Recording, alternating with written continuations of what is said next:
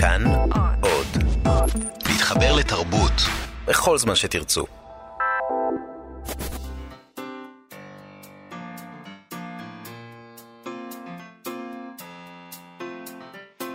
מה שכרוך.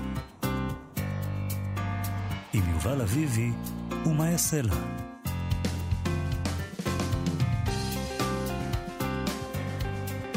שלום, צהריים טובים, אנחנו מה שכרוך עם יובל אביבי ומאיה סלע, מגזין הספרות היומי של כאן תרבות.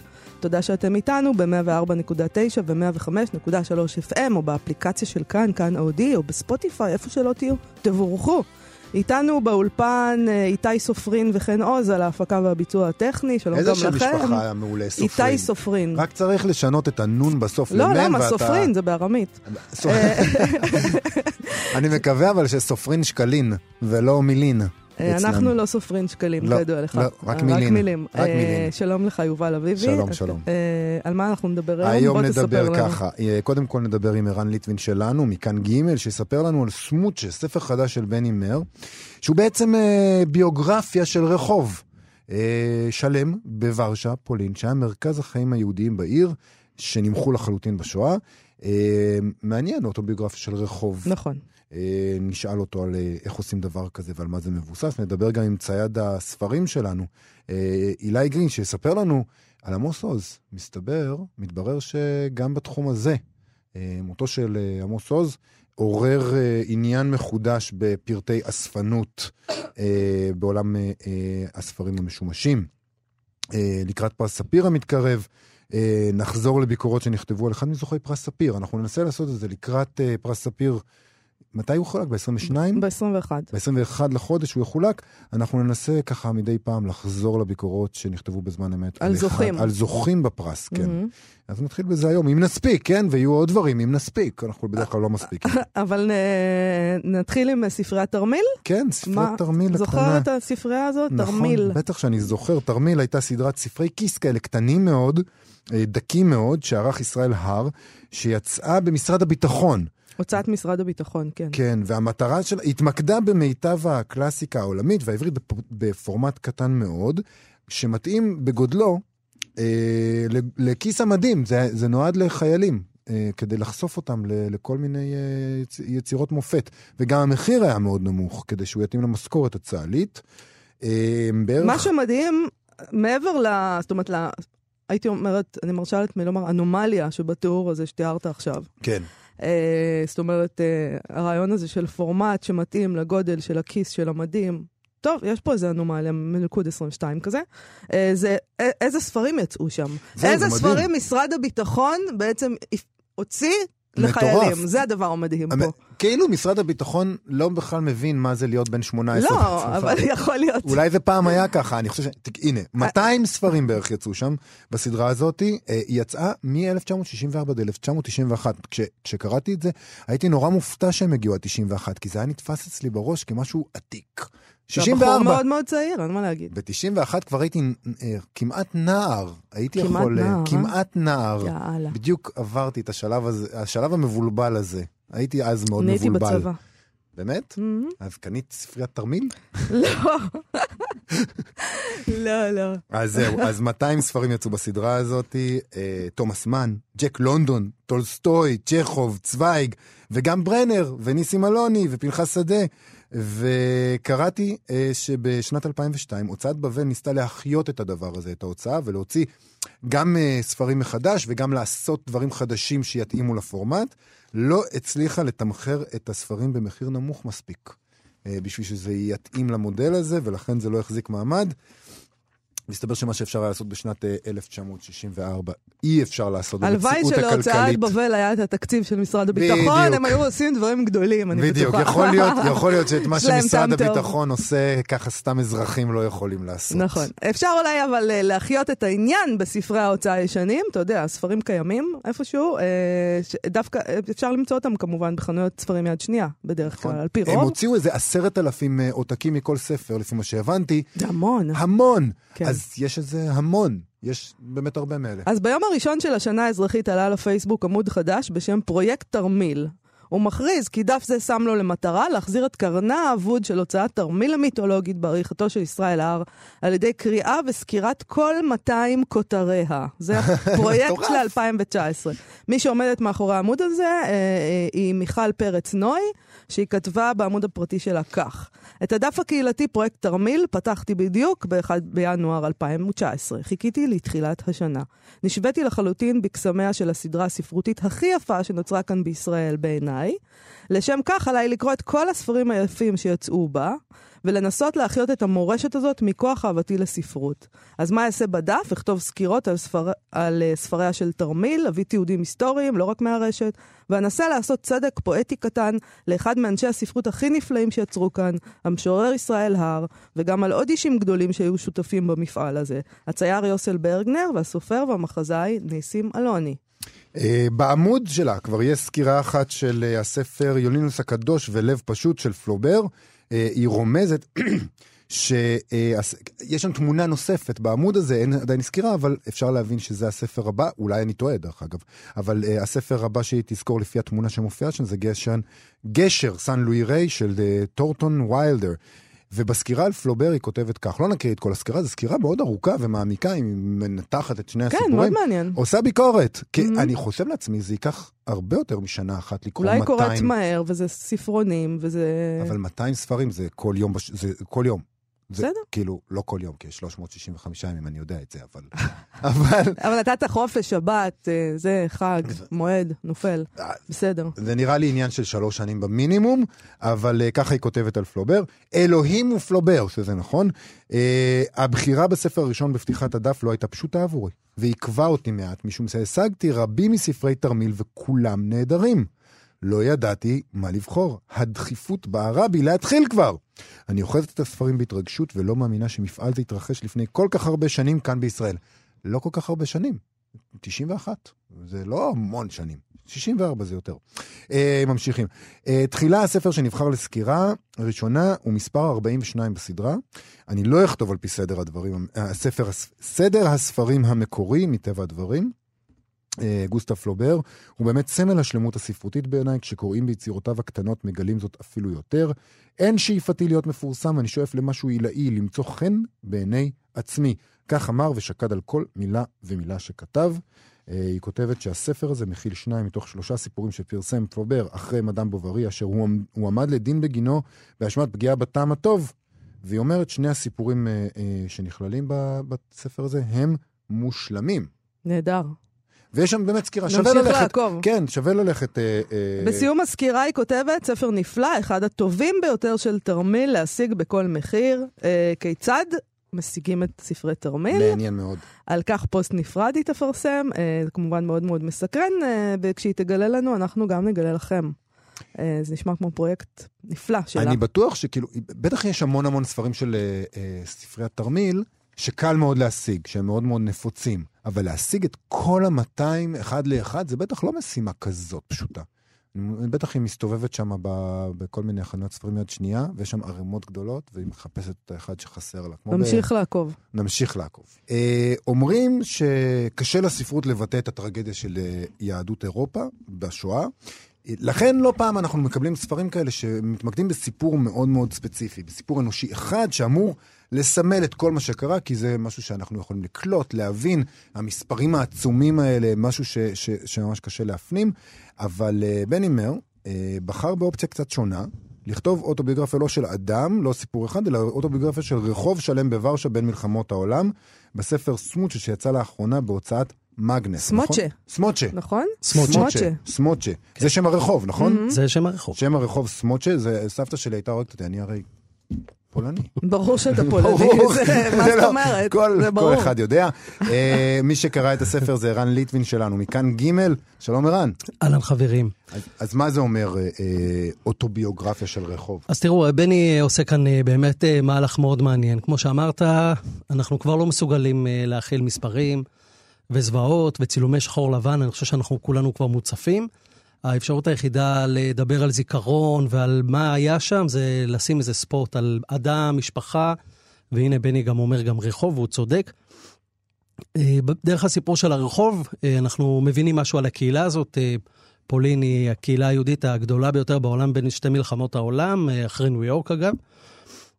והרחוב הזה, שהוא רחוב שיש בו, לדעת בני, זה מה שהוא אומר, יש בו את כל ה-DNA שיש ברחוב פולני אמיתי של בין שתי מלחמות העולם. והוא עושה עוד דבר מאוד מעניין שעזר לי ככה להתקרב יותר, זה הוא אומר שהרחוב הזה דומה מאוד לנווה שאנן. Mm. במובן הזה שהוא רחוב שוקק חיים, אה, אוכלוסייה מוחלשת, אה, עוני, אה, אבל לא עוני של דלות גמורה, אלא ממש דוחק. אבל הומוגני באופן יחסי. מאוד הומוגני, מדובר בשכונה שהיא יהודית לגמרי, תכף אני אקרא פה איזה תיאור מהספר.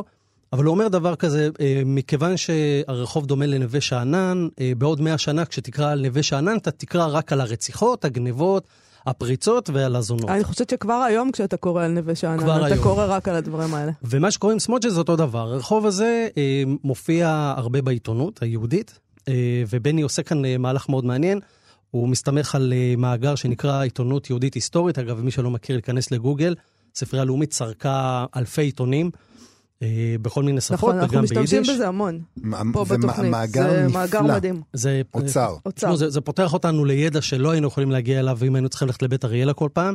בעצם מה שבני מר עושה פה זה, הוא, הוא מתאר uh, את החיים היהודיים לפני המלחמה, אם אני מבינה נכון, ובמובן הזה, באופן הזה הוא מתאר את מה שאיבדנו. הוא בכלל לא מגיע לתוך המלחמה, זה נעצר. הוא, הוא, הוא מדבר גם על מה שקרה אחרי המלחמה, אבל... Uh, המסה הגדולה של הספר היא תיעוד אה, של מה שקורה ברחוב הזה. אז בואו ניתן לכם ציטוט של okay. אוקיי. אה, אה, מין טקסט כזה שמופיע על הרחוב הזה. כאן השפה הרשמית היא יידיש. יהודים אצים לדרכם בקפוטות השחורות, הארוכות, וכובעיהם השחורים. רצים בכל הכיוונים, כאן מתנופפות ידיים והפיות אינם פוסקים לדבר. אחת הסמטאות מוצפת, כולה ריח חריף של בצל מטוגן. זאת אומרת, יש כאן רחוב, שירותים מחוץ לבית, אה, אנשים שם כמעט ולא מתים מזקנה, אה, מחלות קשות, רעב, אנשים שזורקים אותם מה, מהבתים כל הזמן, המון ילדים מסתובבים. אה, לא נעים, זאת אומרת, אה, עוני לא, לא כל כך טוב. אבל מצד שני... אירופה כמו, לא כמו שחשבתם כשאתם לא מדברים על האליטות שבאו מוורשה. אבל יש עכשיו בונטון כזה להגיד, אה, במיוחד לגבי, נגיד, אנשים שבאו מגרמניה ומאוסטרו-הונגריה, אולי זה קצת אחרת, אבל יהודים שבאו מפולין, אני יכול להעיד מהמשפחה שלי, לא היו העילית של פולין, זה לא שהם ישבו בוא, בסלונים נכון, המפוארים. היו גם כאלה שבאו עם העילית, אבל הרוב היו אנשים פשוטים שבקושי גמרו את החודש. אבל כן הוא מדבר על גיוון אנושי, או לפחות אה, ככה או, אה, מכריזה כריכה אחורית. בהחלט. כן רואים שם כל מיני סוגים של אנשים. כל מיני סוגים של אנשים, כל מיני בעלי מקצועות, אה, קובען. אה, זונה, יש בית קולנוע ברחוב הזה, יש אה, רבנים כמובן, זאת אומרת, זה ערב רב.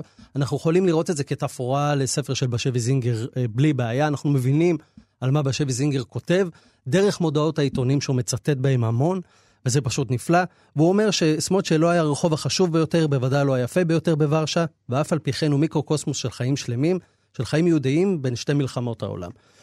תגיד, מה, נורא עניין אותי, מה, מה עם דת? זאת אומרת, אה, הוא מדבר שם על אה, האם חלק מהם דתיים, חלק מהם חילונים בכלל? אה, כמעט כולם דתיים. כמעט אה, כולם דתיים באופן... כן. אה... מוזכרים שם אנשים שפחות קרובים לדת, אבל יש שם איזו שגרה של הליכה לבית כנסת, אה, שבתות, שבתות, חגים, חגים, זאת אומרת, זה, אין שאלה. זה, זאת קהילה אה, דתית בסך הכל. כמובן גם הרבה מאוד חרדים. אותי מאוד עניין מה איש אה, די צעיר, כמו בני, אה, לקראת סוף שנות ה-40 שלו, והספר הזה, שקוראים אותו ולא יודעים, זה נשמע כמו איזה איש בן 80, שהיה שם אולי אפילו. אבל העיסוק ה... שלו ביידיש וביהדות פולין הוא, ממש, הוא, הוא, הוא, עורך, הוא עורך אה, עיתון ביידיש ו... ו, ו אבל יש משהו לו... בספר הזה, ביידיש אומרים אל תקופ, וזה כאילו ראש זקן, ובמובן הטוב אני אומר את זה. הוא כותב את זה בגעגועים כאילו הוא קצת היה בסמוט בוא נגיד על בני מאיר שהוא היה אה, עורך מוסף ספרים של הארץ, נכון. לפני זה היה סגן עורך אה, מוסף תרבות וספרות, היום הוא עורך ראשי של הוצאת מגנס, שבה גם יצא הספר הזה. כן, אין ספק, האיש חתום על... אה, חתום, וזה נורא חשוב, כי הדור הזה הולך ופוחת, אנשים מבוגרים הולכים ונעלמים. אולי השריד האחרון אה, מהאנשים האלה שמחזיקים את כל התרבות הזאת, ונורא עניין אותי למה הוא עושה את זה. מה המשיכה הזאת של איש שלא בא משם? והוא כותב על מסביר. זה פה, והוא מסביר. האם גם אליי התכוון שלום עליכם כשכתב על האנשים האוהבים להביט בזולת בשעת צערו? האם אני נמשך אל האנשים הקטנים שלנו מתוך הנאה משונה, בהנחת רווחה על כך שאומללותם גדולה משלי? האם אני מנסה לעורר רחמים כדי לרבות אהבה? וייתכן שאני עצמי מבלבל בין שני העניינים. שמא אני עוסק בסמודשאים מפני שאין לי כוח להתמודד עם מקרים דומים בהווה, לא רחוק מכאן. אולי באמת נוח לי יותר להתמודד עם טרגדיות כאלה מבעד לעינומה השחורה, עצובה ונואשת, ולמסך הזמן שעבר. נורא מעניין. אה, בן אדם שואל את עצמו שאלות, למה הוא רץ לאנשים הקטנים האלה, על הדמויות השוליות האלה של, אה, של העיירה של העיר? מה יש לו? מה, מה הוא מחפש שם? אה, וזה נורא מעניין, האמת, זאת חידה מעניינת, איך איש צעיר מתחבר לחומרים כל כך... כל כך רגשיים, והוא בעצם לא היה שם, הוא כאילו נוסטלגיה על משהו שהוא לא, לא, לא היה אבל בו. אנחנו משם איכשהו, אתה יודע, אפילו ש... אבל גם אנחנו- אני משם, אבל אני, לא, נכון. אני לא מתגעגע לשם. והוא הוא כאילו מתגעגע לשם. תגיד, אולי זה קשור לרקע החרדי שלו, כנראה, אגב. כנראה, יכול להיות. כנראה. תגיד, אה, החומרים שמשמשים אותו זה באמת אה, אך ורק אה, עיתונות, או שיש גם דברים אחרים? בעיקר עיתונות, גם ארכיון אה, של ורשה, וגם אה, מקורות אחרים, הוא אומר, גם הוא מודה בעצמו שכמעט ולא נשאר תיעוד, בגלל שסמוטשה לא היה רחוב נורא נורא חשוב. אה, אבל אז הוא למה מופיע. הוא בחר דווקא בסמוטשה ולא ברחוב נורא חשוב? אני? אני חושב שזאת הייתה הבחירה של אנדרדוג. זאת אומרת, בוא ניקח רחוב לא חשוב, נבדוק שיש עליו מספיק חומרים, תאר לעצמי שהוא בדק את זה לפני הספר, והוא ראה שיש, שיש, והאם הוא יש מצליח חומר. בספר הזה להקים את העולם הזה? כלומר, שאתה בהחלט. מרגיש שהלכת בסמוטשה? הוא אומר את זה בעצמו, אני לוקח אתכם לסיור מסמוטשה אחד עד סמוטשה, אני לא זוכר. והוא אומר, פה מימין קולנוע, ופה בית זונות, ופה אה, המכולת והמאפייה והילד. ו... כן, הוא לוקח אותך למסע, הוא מנסה להכניס אותך לתוך החלום הזה. אה, באמת העניין של העיתונות מאוד מאוד עוזר שם. הש... הרבה פעמים הדברים האלה נכנסים לתוך אה, קטגוריה של ספרות שואה, כי בעצם, כמובן שהשואה היא חלק מהעניין הזה. כשאתה קורא אה, אה, על אה, קהילה יהודית בפולין בין שתי מלחמות עולם, אתה קורא את זה בצל מה שקרה, בטח כשאתה, בטח כשאתה יהודי ובישראל וכולי. האם זה ספר שואה, האם שם זה הולך, האם המטרה אה, של הספר היא להראות איך הרחוב הזה בעצם הולך לכיליון? כן. איך עושים כן, את זה? כן, אה, יש איזה בילדאפ, אה, והוא אה, מדבר על זה, אני, נזכרתי בזה, ואז הוא, הוא כתב לזה גם. יש, הייתה, היה צלם שקראו לו רומן וישניאק, שצילם אה, קהילות יהודיות בשנות ה-30 וה-40, והוא לא ידע שאלה הצילומים האחרונים, והוא קרא לזה הדקה ה-90, וזה, העניין. אני מראה לכם את הפרק זמן הזה, הם לא יודעים לקראת מה הם הולכים, אנחנו בתור צופים כבר יודעים. אין ספק שזה בכרונולוגיה הזאת של אה, יהדות, שואה ותקומה, זה הלפני, זה הפרה. ובאיזה שלב הספר מסתיים? זאת אומרת, מתי, מה הספר- נקודת הזמן ש... הספר בערך מסתיים אה, אה, עם המלחמה וקצת אחריה. זאת אומרת, אה, אחר כך היא נהרסת, פולין מופגזת, ולא נשאר מהרחוב הזה שום דבר בעצם, תכלס. ומהקהילה היהודית הזאת לא נשאר. אנשים התפזרו, הוא גם מתעד שם אנשים, והוא אומר, ניסיתי לחפש אותם, לא מצאתי אותם. זאת אומרת, יש שמות, יש, יש, יש גיבור לסיפור הזה חוץ מהרחוב? יש אנשים יש שמות, ספציפיים בטח. ש, שאנחנו בטח. הולכים איתם? כן, אוקיי. כן, יש אה. שמות לאופה ויש שמות אה. אה, לאנשים שזורקים מדהים. אותם.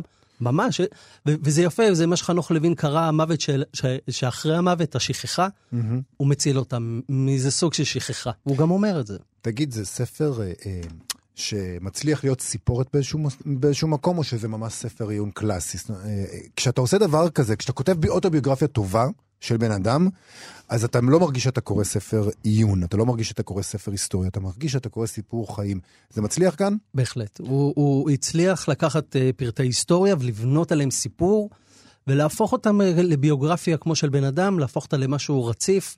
הוא מכניס בזה רגש, יכול להיות שהוא מביא את זה ממנו. זה עושה את העבודה. אתה קורא. את זה ואתה אתה יכול לדמיין את זה. נשמע אה, ספר מעניין מאוד. שווה. סמוטשה, אה, של בני מאור. ביוגרפיה של רחוב יהודי בוורשה, בני מאיר, אני אגיד שזה יצא במאגנס ובית שלום עליכם, נכון, אני שהם רואה עכשיו. תמכו בזה. עכשיו, אה, אתה רצית. לסיים את השיחה הזאת עם השיר על הדרך עץ עומד אז, של אז צייה יש הרבה דגן. שירים, למה? ש- למה? הרבה שירים יידים תורגמו לעברית, וזה דווקא בתור יהודי אשכנזי, אה, אימא שלי מאוד אהבה את, ה, את החפירה הזאת של קצת סבל בבקשה. אה, הש- השיר הזה מאוד מרגש אותי תמיד, אה, צילה דגן, תמיד שווה להשמיע אותה, איציק מנגר כתב את זה. אה, מה צריך יותר מזה? בבקשה, צילה דגן. רבה, ערן תודה ליטבין. רבה, תודה ערן לכם. ליטבין. כאן תרבות, אנחנו מה שכרוך, ושלום לאילי גרין, צעד הספרים שלנו מחנות הספרים המשומשים, האחים גרין, שלום אילי. היי, היי. בוא נתחיל רגע עם מה שהתחלנו איתו את התוכנית, סתם, זה לא מה שאנחנו אמורים לדבר עליו בכלל, אבל, אה, אבל זה מעניין אותי בו בהפתעה. דיברנו על ספריית תרמיל, אה, אותה ספריית אה, ספרי כיס שמשרד הביטחון הוציא בשנים משנות ה-60 ועד שנות ה-90 המוקדמות, ועל איזה פרויקט תרמיל. שגולשת בפייסבוק פצחה, היא מתכוונת לקרוא את 200 ספרי ספריית תרמיל ולכתוב על כל אחד מהם סקירה. בקיצור, יובל, תפסיק לנאום. אה, יש לך ספרים של ספריית תרמיל אצלך? יש מעט. זה קשה, זה קשה להשיג? לא, ממש לא. 아. זה אה. ספרים שיצאו במהדורות יחסית אה, מאוד רחבות. העניין הוא שלרוב התרגומים שם יחסית ארכאיים או לא מבוקשים, ובעניין של סיפורת התרגום בספרי התרמיל, אז הדברים האלה יצאו גם בצורה אחרת, במהדורות אחרות מאוחרות יותר, נגיד מוות בוונציה יצא אחר כך אה, בנפרד, או בתרגומים אחרים. אה, הבנתי. אז, אז יש אופציות פ... אחרות. אז ו... זה פחות מבוקש. הפונטים מאוד קטנים, למשל אדם כמוני, שכבר אה, ראייתו כן, אה, לא טובה זו... עליו. אולי זו לא הקריאה הכי נוחה שיש. הבנתי. יש איזה ספר אחד שם שהוא יותר נדיר, נגיד, שאם היא רוצה לעשות 200 סקירות על כל אחד ואחד מהספרים, היא תגיע, היא תגיע לאיזה לא נקודה, היא לא תצליח אותו למצוא? הדבר ראשון, אני, אני ממש אשמח שמישהו ייקח את ה... יקרא את כל ה-200 ספרים ויכתוב. זה מה שהיא שם... מתכוונת לעשות, כן. נכון, יש מצב שיש שם פנינים שאני לא מכיר, ובטח לא תורגמו אחר כך מחדש, אבל מבחינת הביקוש אה, בחנות שלנו ובשוק הספרים יד שנייה, בדרך כלל הכתבי מקור בספריית התרמיל הם המבוקשים יותר. כלומר, אה, נגיד קצטניק הוציא שם ופנחס שדה הוציא שם מספר נובלות קטנות וסיפורים קצרים, ואלו הדברים שבדרך כלל... גם אה, לא ראו אור בקבצים אחרים, mm. אז לכן עדיין מחפשים אותם. הבנתי, וזה שווה הרבה כסף? זה יותר קשה? לא, לא, לא, לא. זה לא. שווה כמו ספרון קטן אה, באזור ה... עשרה שקלים, עשרים שקלים. משהו כזה, עשרים שקל בדרך כלל אה, ספרון קטן. אז אתה אומר שיש לה סיכוי להצליח במשימה. אם כי מדובר ב-200 ספרים, בוא לא נשכח, זה הרבה. כן. טוב, רק תתמידי. Uh, בסדר גמור, אז uh, מה, על מה באמת התכוונת לדבר לפני שהסטנו אותך מהמסלול? זהו, אז uh, אנחנו נדבר היום על, עוד קצת על עמוס עוז. כן. על, דווקא על הספרים החתומים שלו, ש... שהוא השאיר מאחוריו יחסית הרבה ספרים חתומים, שעד היום uh, כמובן אה, כשהוא היה בחיים הם היו שווים פחות, ועכשיו יש דווקא ביקוש די גדול אה, לספרים החתומים שלו שנמצאים באתר שלנו בחנות. זה חתום, אה, מה זאת אומרת זה חתום? זה עם הקדשה למישהו? זה? עם הקדשה. האמת שבעבר כבר דיברתי על זה שרכשנו את העיזבון של נתן ונתן, אה. אז שם היו הרבה ספרים שמוסוס הקדיש למשפחת יונתן, ולאורך השנים מצאתי עוד כמה ספרים, ובדרך כלל לא כל כך רכשו את. העותקים החתומים שלו, כלומר, ההפרש בין עותק אה, חתום לעותק אה, לא חתום הוא היה די זול, כלומר כמה עשרות שקלים בודדים, ואנשים פשוט העדיפו לקנות את העותק הלא חתום, כי זה כספר יד שנייה. ועכשיו פתאום שהוא נפטר, אז פתאום אנשים מתחילים uh, לרכוש את כל העותקים. בחיים אני לא אבין את זה, למה, מה, מה, כאילו מה העניין אנשים... עם חתימה של הסופר? מה זה? אנשים אשכרה, מאז בשבוע האחרון, אה, אה, פתאום התחילו להגיע ולהגיד, רגע, יש לך אולי אה, עותק אה, חתום על ידי עמוס עוז? אני הייתי קצת נבוך לעשות את זה מול, מול מוכר של... אה, או בכלל. או בכלל. למה? תחשבו, זו מתנה יפה למישהו שאהב אותו, וזה אקטואלי, זה... בעיניי זה דווקא מחווה יפה לתת למישהו ספר חתום של עמוס עוז דווקא לאחר מותו. אז, אז הקפצת את המחירים? בקצת. תגיד, אה, אתה יודע, אני תמיד חושב על זה בעניין של אה, הקדשות אה, בספרים. יכול כן. להיות שפעם זה היה קצת אחרת, אבל היום נגיד יש את העניין הזה של שבוע הספר, ויש סופרים מובילים שיושבים בשבוע הספר, נכון. ונותנים כאילו עשרות נכון. ומאות חתימות מדי יום במשך נכון. שישה ימים, או עשרה ימים היום, בימינו. אתה נורא ו... אופטימי לגבי שבוע הספר, מאות, למה לא אלפי חתימות? נגיד אדגר קרת. אדגר קרת גם מצייר. הוא מצייר, נכון, אבל, אני, אבל, אבל, יש, אבל אדגר קרת, אני ראיתי אותו בשבוע הספר, היה תור של עשרות נכון, אנשים אבל כל אתה, יום. זהו, אתה לוקח את הדוגמה של הבן אדם לא, היחיד שיש לו תור, אבל, סבבה. אבל נניח, בוא לא, ניקח את אדגר קרת, בוא ניקח את אדגר קרת כדוגמה, זה בן אדם מאוד מאוד רציני, מאוד מאוד אהוב, ללא ספק ב, ב, ב, בראש רשימת הסופרים שלנו, נכון? וכיוון שיש כל כך הרבה הקדשות שלו, האם זה מפחית מהערך? זאת השאלה. כן, כרגע ההקדשות שלו לא שוות יותר מדי. כלומר, אם זה יגיע אליי לחנות, אני לא, אני לא אוסיף שקל על הספר, לא אדרוש אה, שקל נוסף מאשר ערך הספר עצמו, על הקדשה של אדי הקרת, בגלל שבאמת רואים הרבה הקדשות שלו, והוא באמת... והוא חי. הקדיש הרבה, כן. ייבדל לחיים ארוכים. אבל גם עמוס עוז, אבל גם עמוס עוז חתם על המון המון ספרים. אני חושב ש... נגיד, אימא שלי, אני סתם אומר את זה, מאוד אהבה אותו, אני חושב שעל רוב הספרים של עמוס עוז בספרייה שלה הוא חתם. מה, קנתה אותם בשבוע הספר והוא חתם? כן, או שהיא אה. פעם הגיעה להרצאה שלו ושלפה את קופסה שחורה ואמרה לו, תחתום לי פה. והוא חתם, כי הוא היה בן אדם נורא נחמד, הוא תמיד עשה את נכון, זה. נכון, נכון. זו שאלה, זו שאלה, אגב, כאילו, אני לא יודע להגיד לגבי העתיד אם פתאום אדגר קרת אה, בעוד מאה שנה החתימות שלו יהיו שוות. אני מניח שכן, כי ככה דברים עובדים. ככה זה אבל... עובד, נכון. כן, אבל אני לא יודע, אני כן יודע לשפוט עכשיו בראי היסטוריה ולהגיד ש, שנגיד אנשים, סופרים ומשוררים ישראלים ועבריים שחתמו הרבה, אז זה שווה פחות היום. הספרים החתומים שלהם. תפסיקו לחתום על הספרים שלכם פשוט, סופרים יקרים. אתם מציפים את השוק. אתם מותג, אל תבזבזו את המותג. אתם מציפים את השוק, נכון. אז רגע, לא, אז בוא, יובל, תשאל את השאלה שלך, אני לא רוצה... כמה זה עולה? כמה זה שווה, כן. עמוס עוז חתום, אנחנו מוכרים כרגע ב-200 ש"ח. אה, זה לא מעט. המון. וראיתי חנויות אחרות, אני לא נוקב בשמות, שאפילו דרשו 350 ש"ח על אה, ספר חתום שלו כרגע. וזה יכול להיות חתום סתם לאיזה משה זוכמי מהקהל, או שזה צריך להיות באמת אה, חתום אה, לנתן יונתן וכאלה? אז זהו, אז אנחנו, בגלל שזה ניחוס מסוים, גם המוקדש וגם המקדיש, אז לקחנו 200 שקל. ברגע שזה רק החתימה שלו, אני מעריך שהייתי לוקח באזור 100 שקל לספר. הבנתי אותך. אנחנו לא מזלזלים גם במוישה זוכמיר. לא, חס וחלילה. אני מוישה זוכמיר.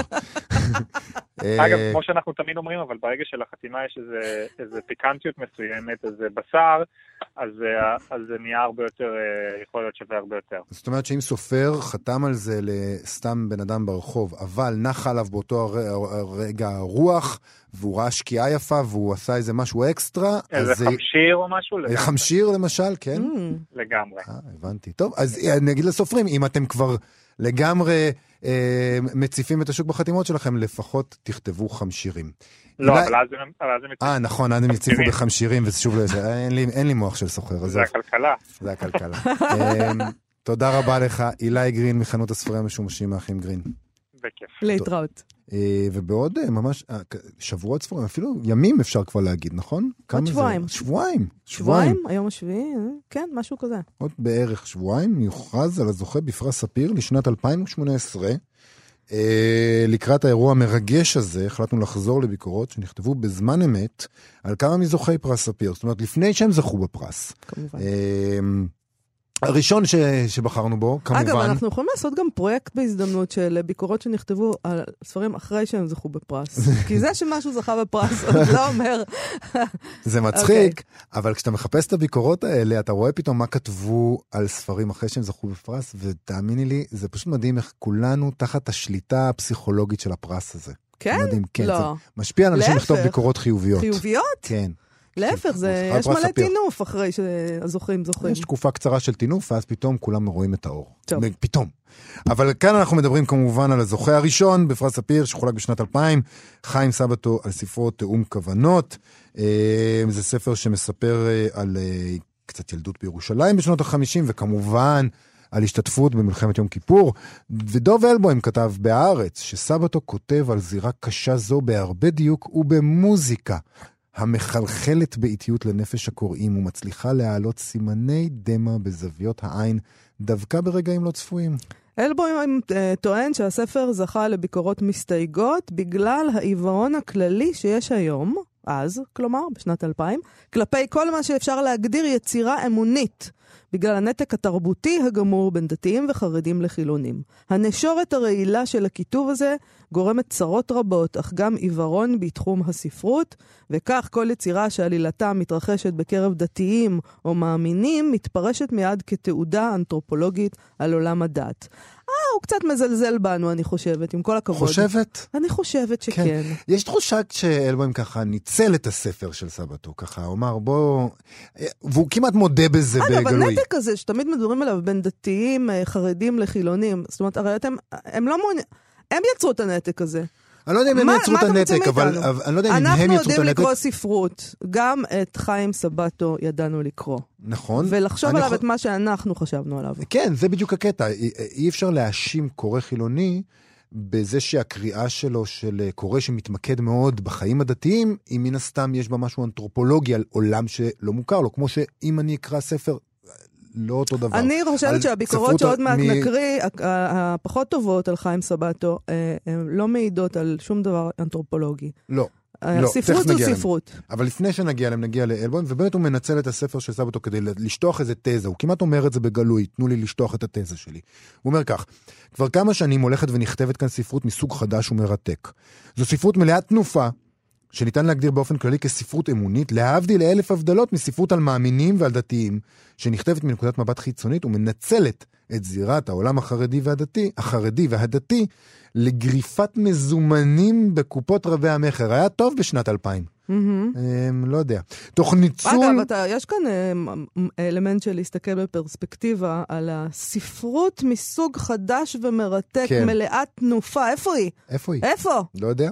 לא בא יודע. לו, בא לו להגיד את זה. אבל רגע, זה נורא יפה המשך כן. למשפט. גריפת מזומנים בקופות רבי המכר, תוך כדי ניצול מודע של הבורות החילונית בחייהם של שומרי תורה, תורה ומצוות. Mm. ספרות אמונית לעומת זאת, שזה לא הספרות בררה הזאתי, אה, היא ספרות שנכתבת ממקום של אמונה דתי. העולם הדתי הוא זירה לעלילה ולא סיבתה ומטרתה של הכתיבה. סבתו שייך כמובן לסוג הזה לדבריו. הוא טוען שבפרוזה הכתיבה הזאת שויכה אה, לז'אנר הרומנים המשרתות מציצניות. אך היא מסרבת להיכנס למגירה שלתוכה מקטלגת אותה תרבות הקריאה השלטת.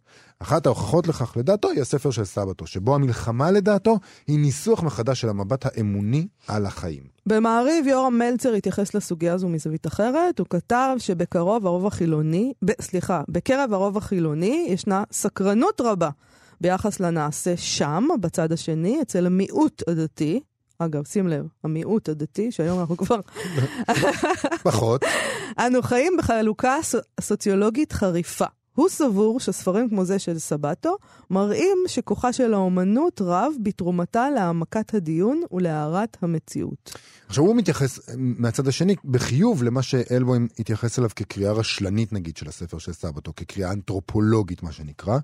אה, אה, לגבי הספר של אלבוים כה משבח, מלצר חושב אחרת דווקא.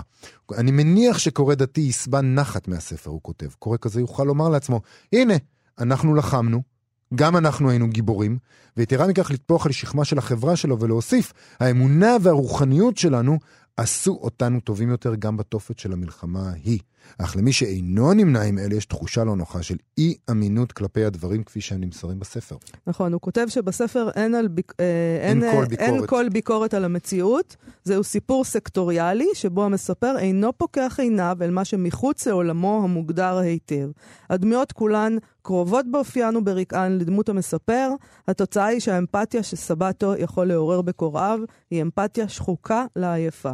גם העמדה הדתית-רוחנית של סבתו, כפי שהיא מוצגת בספר, כל כולה צידוק המערכת וקבלת הדין. חומר גלם לכתיבה שמתקרבת לגבול התעמולה.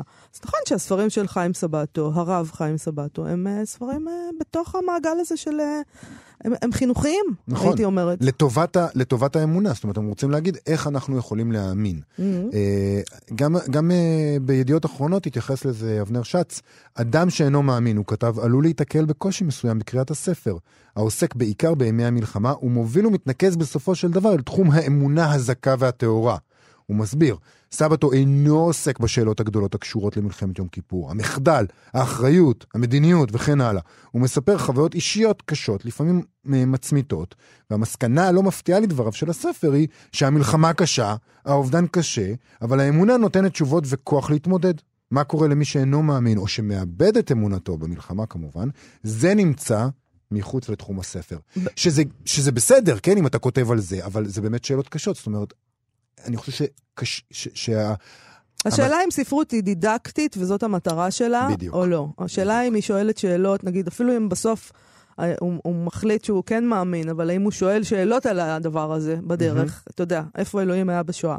כן. הוא לא שואל. כנראה. אוקיי. אה, בעיתון הצופה כתבה נעמי גוטקינד, שאף אחד לא כתב כך על המלחמה מנקודת מבט של לוחם מאמין ובן תורה, שטקסטים של תפילה ותהילים ומדרשי חז"ל משתלבים אצלו בטבעיות מוחלטת בטקסטים של פקודות קרב או שיח חיילים. במלחמה שהוא עבר והוא זוכר, מתיישבים לקידוש של שבת או סעודת מלווה מלכה בין סלעי הבזלת והקוצים של אמצע המלחמה באותה טבעיות שבה ממשיכים לשמן קני תותח ושרשראות טנקים. השכמה להנחת תפילין והשכמה לטיפול במנועים באות בד בבד, והן משלימות זו את זו כמעט כאילו בגדודי הגיבורים של דוד המלך עסקינן, ולא בצבא המודרני, החילוני ברובו המכריע של מדינת ישראל. בקיצור, הוא מוכר לכם אה, צימס, ואתם אה, קונים את הצימס. אין ספק שגם גמור. בביקורות אפשר אה, לראות חלוקה סוציולוגית חריפה, כפי שניסח נכון, זאת נכון, מלחמה זה כיף, מניחים תפילין, מגרזים קצת את לא, הזה, והכל טוב. זה דבר מדהים, טוב. כאילו איזה יופי, תראו איזה יופי, כאילו דוד המלך, כאילו צבא דוד של דוד המלך. המלך. אוקיי, אז בוא נגיד שחיים סבטו היה הזוכה הראשון בפרס ספיר, על ספרו תיאום כוונות, שיצא בהוצאת ידיעות אחרונות וספרי עליית הגג בשנת 2000.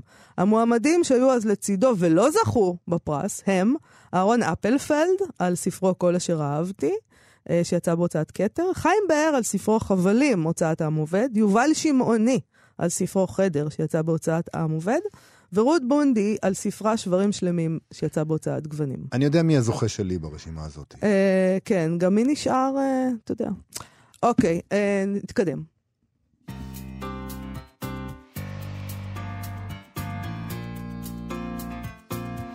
בפינת הסטטוס היומי, יובל, יש לנו משהו על uh, בירוקרטיה ולמה זה רע, כפי שתיאר uh, בפייסבוק משה בן שטרית. נכון. ספר כתב, לנו מה הוא כתב. הוא כתב סטטוס אני לא, אני לא יודע אם זה מצחיק, זה מצחיק, מצחיק וטרגי. מצחיק, אה, כדאי, עדיף לצחוק. כמו שאומרים, אבל... קומדיה זה טרגדיה עם זמן. כן, בדיוק. אה, בתרגום קלוקל. אה, אז הוא כותב, למה בירוקרטיה זה רע? שמעו סיפור. בבית הספר של הילדים שלי יש ספרייה בית ספרית, שבה התלמידים יכולים לשאול ספרים. בשנה שעברה הגיעה לאוזני הספרנית דרישה מתלמידים לקרוא ספרים מתוך סדרה חדשה, אולי שמעתם עליה, הארי פוטר. נחפזה הספרנית והגישה דרישה תקציבית על מנת לרכוש את הספרים הנ"ל. הדרישה הגיעה למנהלת בית הספר, שאישרה והעבירה הלאה להנהלת המחוז העירייה. בקיץ התקבלה ההודעה, בקשתכם, אוש... בקשתכם אושרה. שמחה וששון פשטו בבית הספר והספרים נחתו להם בתחילת השנה בספרייה. לפני כשבוע הגיעה בת העשר שלי לשם, וביקשה לשאול את אחד מהם. קרא את כל הסדרה כבר כעשר פעמים, אבל את הספר הזה לא קרא כבר כמה חודשים. אוי ואבוי. הספרנית אמרה, אי אפשר. למה אי אפשר? כי הוא לא עטוף, ויש תקנה האוסרת השאלה של ספרים לא עטופים. הגיוני, למדי. עטיפת ספר הינה מלאכה לא פשוטה כלל ועיקר, אולם הספרים יושבים על המדף ומחכים לעטיפה כבר ארבעה חודשים, נראה שזה זמן מספיק, לא? ישנה תקנה נוספת, המחייבת שתהיה גם מדבקה. לא ברור איזו מדבקה בדיוק, אבל מדבקה צריך שתהיה. המדבקה צריכה להיות מתחת לעטיפה, אחרת היא תושחת. אז הדביקו, הדביקו אה, את המדבקה, עטפו את הספר, ושלום על ישראל, לא נערכו כאן בהתאם לשיטפון הספרים, לכן נגמרו המדבקות, לכן עטפו רק חלק מהספרים. אז הדפיסו מדבקות חדשות, מה הבעיה? כל מדפסת יכולה לעשות את זה. לא את המדבקות האלה. צריך להזמין אותן במיוחד. אז תזמינו! הזמנו. אבל עכשיו דנים בתקציב לאישור ההזמנה, וזה ייקח עוד זמן. בינתיים, הוא מסכם, יושבים להם על המדף ספרים חדשים, ילדים שרוצים לקרוא אותם, אבל אין חיבור בין השניים, או מדבקות. וזה... לא יאמן. לא יאמן. לא יאמן. אנשים, כל הזמן אתם מתלוננים שילדים לא רוצים לקרוא, ושהספריות לא מעניין אותם, ושהולך ופוחת הדור, וזה נוער זה זה בררה, אם אתם עדינים בביטוי. ואז הם רוצים לקרוא, הם באים מתחננים לקרוא את הספר הזה, ובאמת הארי פוטר עשה נפלאות בדבר הזה, ואתם לא נותנים להם כי אין מדבקה. זה סיפור לא יאמן. לא, זה שיש נוהל שצריך uh, לעטוף, אבל, ש... אבל צריך, חייבים לעטוף ספר, וחייבים שתהיה מדבקה, וכל הקשקוש הזה. והאלטרנטיבה לדבר הזה, כשאי אפשר, היא פשוט לא לתת את הספרים לקריאה, זה פשוט דבר מטורלל, מטורלל. ונפלא. ו... זה נהדר. זה עולם נהדר ואכזר. זה אבסורד נפלא, אבל כן. לו את הספרנית, mm-hmm. ובאה אלייך ילדה שרוצה ספר, כל ספר שהוא והוא לא עטוף, האם את לא אומרת לה, תקשיבי, קחי את זה, אל תספרי לאף אחד, תחזירי בעוד שבוע. אני לא יודעת, אני לא יודעת. מה יעשו, יפטרו אותך בגלל הארי פוטר? אותה, אולי היא תשחית את הספר ו... אני רוצה אני לא להגיד, לא יודעת. אני רוצה להכריז פה לספרנית. ספרנית מש... יקרה. אם את משאילה את הספרים האלה בלי המדבקה ומישהו מפטר אותך בגלל זה, אני מבטיח להעלות אותך לשידור ולספר את פה לעם. מה זה יעזור לה? שהיא תעלה לשידור. אני מבטיח לך שיחזירו אותה לעבודה אחרי שהעוולה הזאת תיחשף בתקשורת. נו, תצאו קצת מה... אתם יכולים לצאת רגע מה... מהקובייה הזאת. תנו לילדים ו... לקרוא, זה מה שחשוב. תנו לילדים אבל לקרוא. עדיין, זה כל כך סיפור יפה. סיפור והוא כתב יפה. את זה יפה מאוד, נכון. uh, משה, משה בן, שטרית. שטרית. Uh, אז תודה לו על זה, uh, ולמרבה הצער זה זמננו לסיים. לפני סיום נזכיר לכם, כי חייבים להזכיר, לחפש את כאן אודי. בחנויות האפליקציה, היישומון שלנו שבו אפשר להקשיב לכל התכנים שלנו, אפשר גם לבקר אותנו בעמוד הפייסבוק שלנו. תודה רבה לאיתי סופרין וחן מעוז, חן עוז, עשיתי ממנה מעוז, חן עוז, אה, אהובתנו, אה, שעשו איתנו את התוכנית. להתראות מחר. להתראות.